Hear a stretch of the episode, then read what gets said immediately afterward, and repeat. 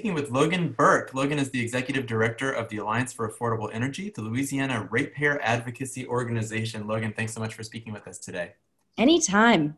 Um, so first of all, I just uh, would love it if you could just talk a little bit about the Alliance and the work that you do, and also your involvement with um, EFNO, the Energy Futures New Orleans. Sure. Um, so, the Alliance for Affordable Energy is a 35 year old organization working out of New Orleans. Um, we are both a consumer and environmental advocate working on energy issues around the state of Louisiana. And when we talk about consumer advocacy, we don't just mean the bill that you receive at the end of the month. We are talking about all of the costs, what sometimes uh, researchers refer to as the externalized costs, right? What does it cost your health to live next to a gas plant? What does it cost our state to be contributing to climate change? And so um, so we're thinking really about both the, the short-term costs and the very long-term costs.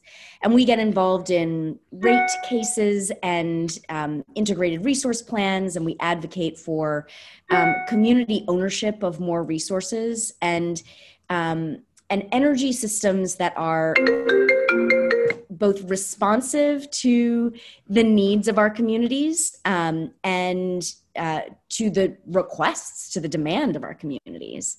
Um, and then Energy Future New Orleans Coalition is a group of, of local organizations that have been working together since 2016, really, um, including the Alliance, Sierra Club, um, Audubon, the Deep South Center for Environmental Justice, uh, VAYLA, uh, lots of local organizations. And, and that that organization, um, including, of course, 350 New Orleans, just grows and grows every year. Um, more and more like minded entities that wouldn't necessarily have called themselves either energy organizations or even environmental uh, justice organizations, um, but have overlapping interests, have been working together um, to advocate for a renewable and equitable and affordable energy future for New Orleans. Great, and and you know you're talking about this sort of way that this coalition came together in 2016, and the first thing that you worked on was resistance to the gas plant, uh, which is one of those externalities that you're talking about, um, which I think is a cool way of thinking about how how you know the kind of people who are in the room who are structuring what you started talking about a second ago, the RRPS, the I guess responsible renewable energy portfolio standard. Is that correct? So the Energy Future New Orleans Coalition, and and we like to cheekily refer to ourselves as EFNO, mm-hmm. um, as as you mentioned, that grew out of the the gas plant fight. Um, we have put forward a or a couple of years ago, as a result of input from community organizations and community members and leaders, a recommendation to the city council or proposal really to adopt a renewable portfolio standard that doesn't you know oklahoma hmm. instead we said we want we think it's important to invest in our city invest in our people and invest in community ownership of more of these resources not only because it's an opportunity to grow wealth and change our economy here and develop a different kind of economy um, but also because it's a more resilient kind of energy system in response to the realities of climate change that are happening now. Mm-hmm. And so we called that a an RRPS, which stands for Resilient Renewable Portfolio Standard. And that called for a lot of distributed solar, so more solar on rooftops, um, things like microgrids, more um, more energy efficiency and programs um, that are also directed and implemented by um, uh, disadvantaged business entities in our city, and making sure that we're not just saying, hey, Entergy, uh, we want you to go build a bunch of expensive, um, whether it's carbon capture sequestration, which is a non thing, mm-hmm. um, or new solar, we want to build that here locally, homegrown, community driven, renewable future.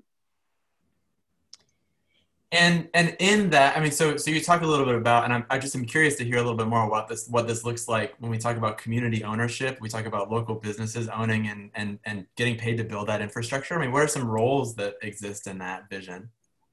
So, um, back when we uh, filed our proposal with the city council for this RRPS, um, we recommended a, um, a sitting working group of community members and leaders um, to have regular say and oversight and make ongoing recommendations, right? There's no such thing as a policy that just sits ensconced and never changes that mm-hmm. it's just like the english language right um, everything is constantly changing circumstances are changing um, community needs are changing. And so we really wanted for um, for there be to be an opportunity for that community input um, and transparency uh, as opposed to kind of a black box where the utility says oh we've made our goals and nobody knows if that's true or not.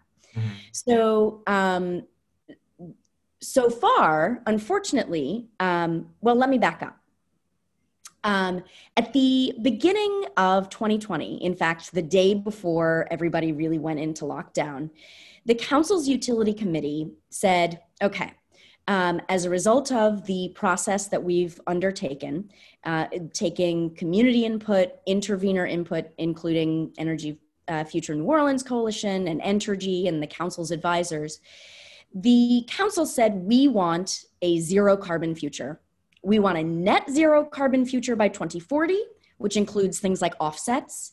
And then by 2050, we want nothing that generates carbon emissions in our for our city in our city at all. And we want to do this in a cost effective way. And so they they sent the official parties back to the table that includes the alliance and 350 and other organizations entergy and the council's advisors to figure out what that sort of what the framework of that rule would look like, how we would get there. Um, and what has come out of it is unfortunately a, a draft rule that is currently on the council's desks mm-hmm. that does not meet those council goals, does not meet that very clear mandate to get beyond fossil fuels. Mm-hmm.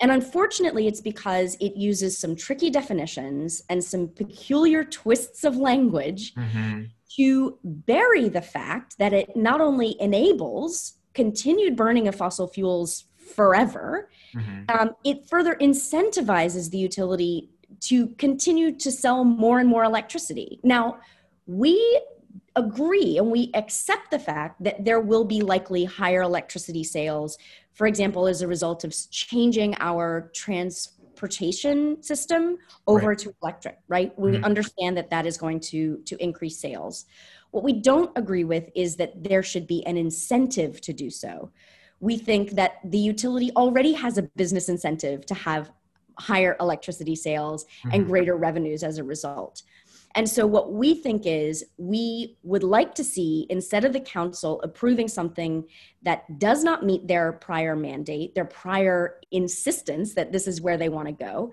mm-hmm. we would like them to say simply, we want to double down and confirm the mandate to move to 100% renewable energy. Mm-hmm.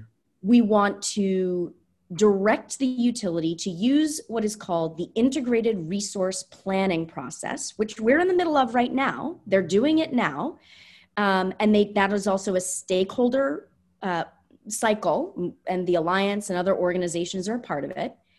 And that whole system is intended to find what is the most cost effective pathway to serve the needs, the energy needs for New Orleans. And so, since we're already doing that, let's say here is the mandate and then use that that planning cycle to find the cost effective way to do that mandate rather than oh let's pack in a bunch of multipliers and offsets and like let's see how we can kind of do it right? We want transparency and we want to do it most cost effectively and we know now that for example, we are hearing from international leaders all over that solar energy is the cheapest thing going. It's actually the the International Energy Agency said that solar is the most the, the cheapest electricity, the cheapest energy in history. Um, and that doesn't even get to the the fact that energy efficiency is even cheaper um, mm-hmm. because every kilowatt hour that you're not wasting is one you're not using not generating at all and so you know i'll stop there no i mean that's great and and, and so the, the sort of counter i mean the redefinition or, or or modification of the idea of net zero or what the goals are does that come out of sort of the the utility of Entergy advocating for that or or you know, consultants i mean what how does that process happen oh what a good question um, it comes from both mm-hmm. a utility that is not interested in changing their business model. Mm-hmm. It comes from a utility that says the status quo is good enough. And that status quo is really dependent on nuclear mm-hmm. electricity, um, which costs our city an awful lot of money and in the end or at least in the last handful of years hasn't amounted to very much it's actually hurt us quite a lot mm-hmm. um, especially in terms of, of a power plant that's out in mississippi called grand gulf mm-hmm. um, and it it shows us that there's there is both a utility and a council advisor they're these hired consultants from Washington, D.C., and from Colorado, who um, who seem really invested in the idea of things like carbon capture, sequestration, and utilization. Mm-hmm. Um, which I don't know if you or your listeners are are aware is this idea that you can suck carbon either out of the air or out of the the flue of a, a, a gas plant or a coal plant and put it somewhere. You can sequester it somewhere. Now, technically, sure. But what we know from lots of, of attempts is that this is not cost effective. Mm-hmm. And in fact, it's led to tons of boondoggles and lots of wasted ratepayer money and taxpayer money. Mm-hmm. And so the idea that we're going to pin our hopes on some technology that hasn't delivered yet after billions of wasted dollars is just a fantasy. Yeah. And so, you know, we know that both Entergy and the council's advisors have pinned their hopes on these kinds of offsets and these kinds of technologies, even while we know that again we have the tools we need to do this cost effectively in a way that's better for for everybody in our city so, um, so it's sort of imminent. It seems like maybe by the end of January, is it the Utilities Committee or the City Council is going to settle on some language that they're going to adopt for now? Could you talk a little bit about what that process looks like and where they might land? Yeah. So we are expecting right now for the City Council's Utility Committee, and this is typically how um, how this works that the utility committee, which is usually comprised of five individuals, but because Council Member Williams is moving on to the DA seat, um, will be four of the council members. Um, that near the end of January, that that utility committee will take some action and approve some resolution to this work um, and give some kind of direction to the utility about kind of how to do what they're mandating. Um, the the thing that we are doing is our best effort to educate um, anybody who will listen, anybody who is interested in um, in real climate action, um, as to what is in the proposed draft, what is currently on the council's desk.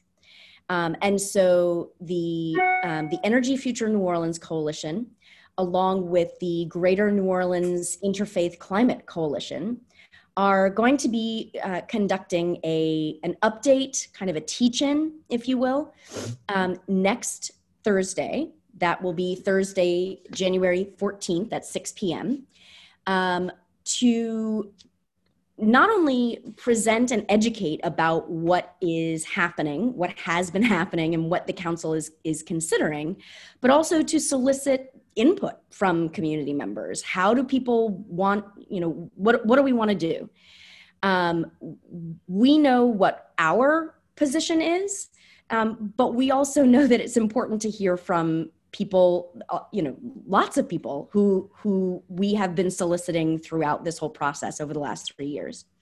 So that is the plan. And if folks want information about that, you can go to the, um, we have a Facebook uh, event set up and you can register for the, that meeting. Okay. So just going through the Alliance for Affordable Energy Facebook, like if somebody just Google looked at that. Okay, great. And then, then if people, you know, are have been thinking about this for a little bit, have been following this and want to reach out to their council members or reach out to folks on the committee, what should they say and who should they reach out to? Oh, great one. Um, According to you, I should say. okay, so um, the the first, the best way to get information about kind of what is on the table, you can go to efno.org, and there is a we've got a blog up there that gives an update about kind of where we are and what the, the problems are with the current draft that's on the council's table. Um, we recommend you reach out to your council member, your district council member, and your at larges. It's important to note that um, at large council member uh, Helena Moreno um, is the chair of the utility committee, and she's really been uh, leading, saying we need to move quickly toward a, um, a decarbonized future. Um, and so, really giving her the um, the support for real action is important here. Um, the the other thing that people can do is talk with their neighbors. You know, talk with people about um, where we are and, and, and what is what's happening. Um, and the the ask right now, or our recommendation, is to say to the council, um, we want you. We're, we're calling on the council to not put holes um, and false solutions into their clean energy pledge. We're asking them to confirm the clean energy mandate, the renewable energy mandate, and direct the utility to use the integrated resource planning process to find the best, most cost effective, affordable way to get there.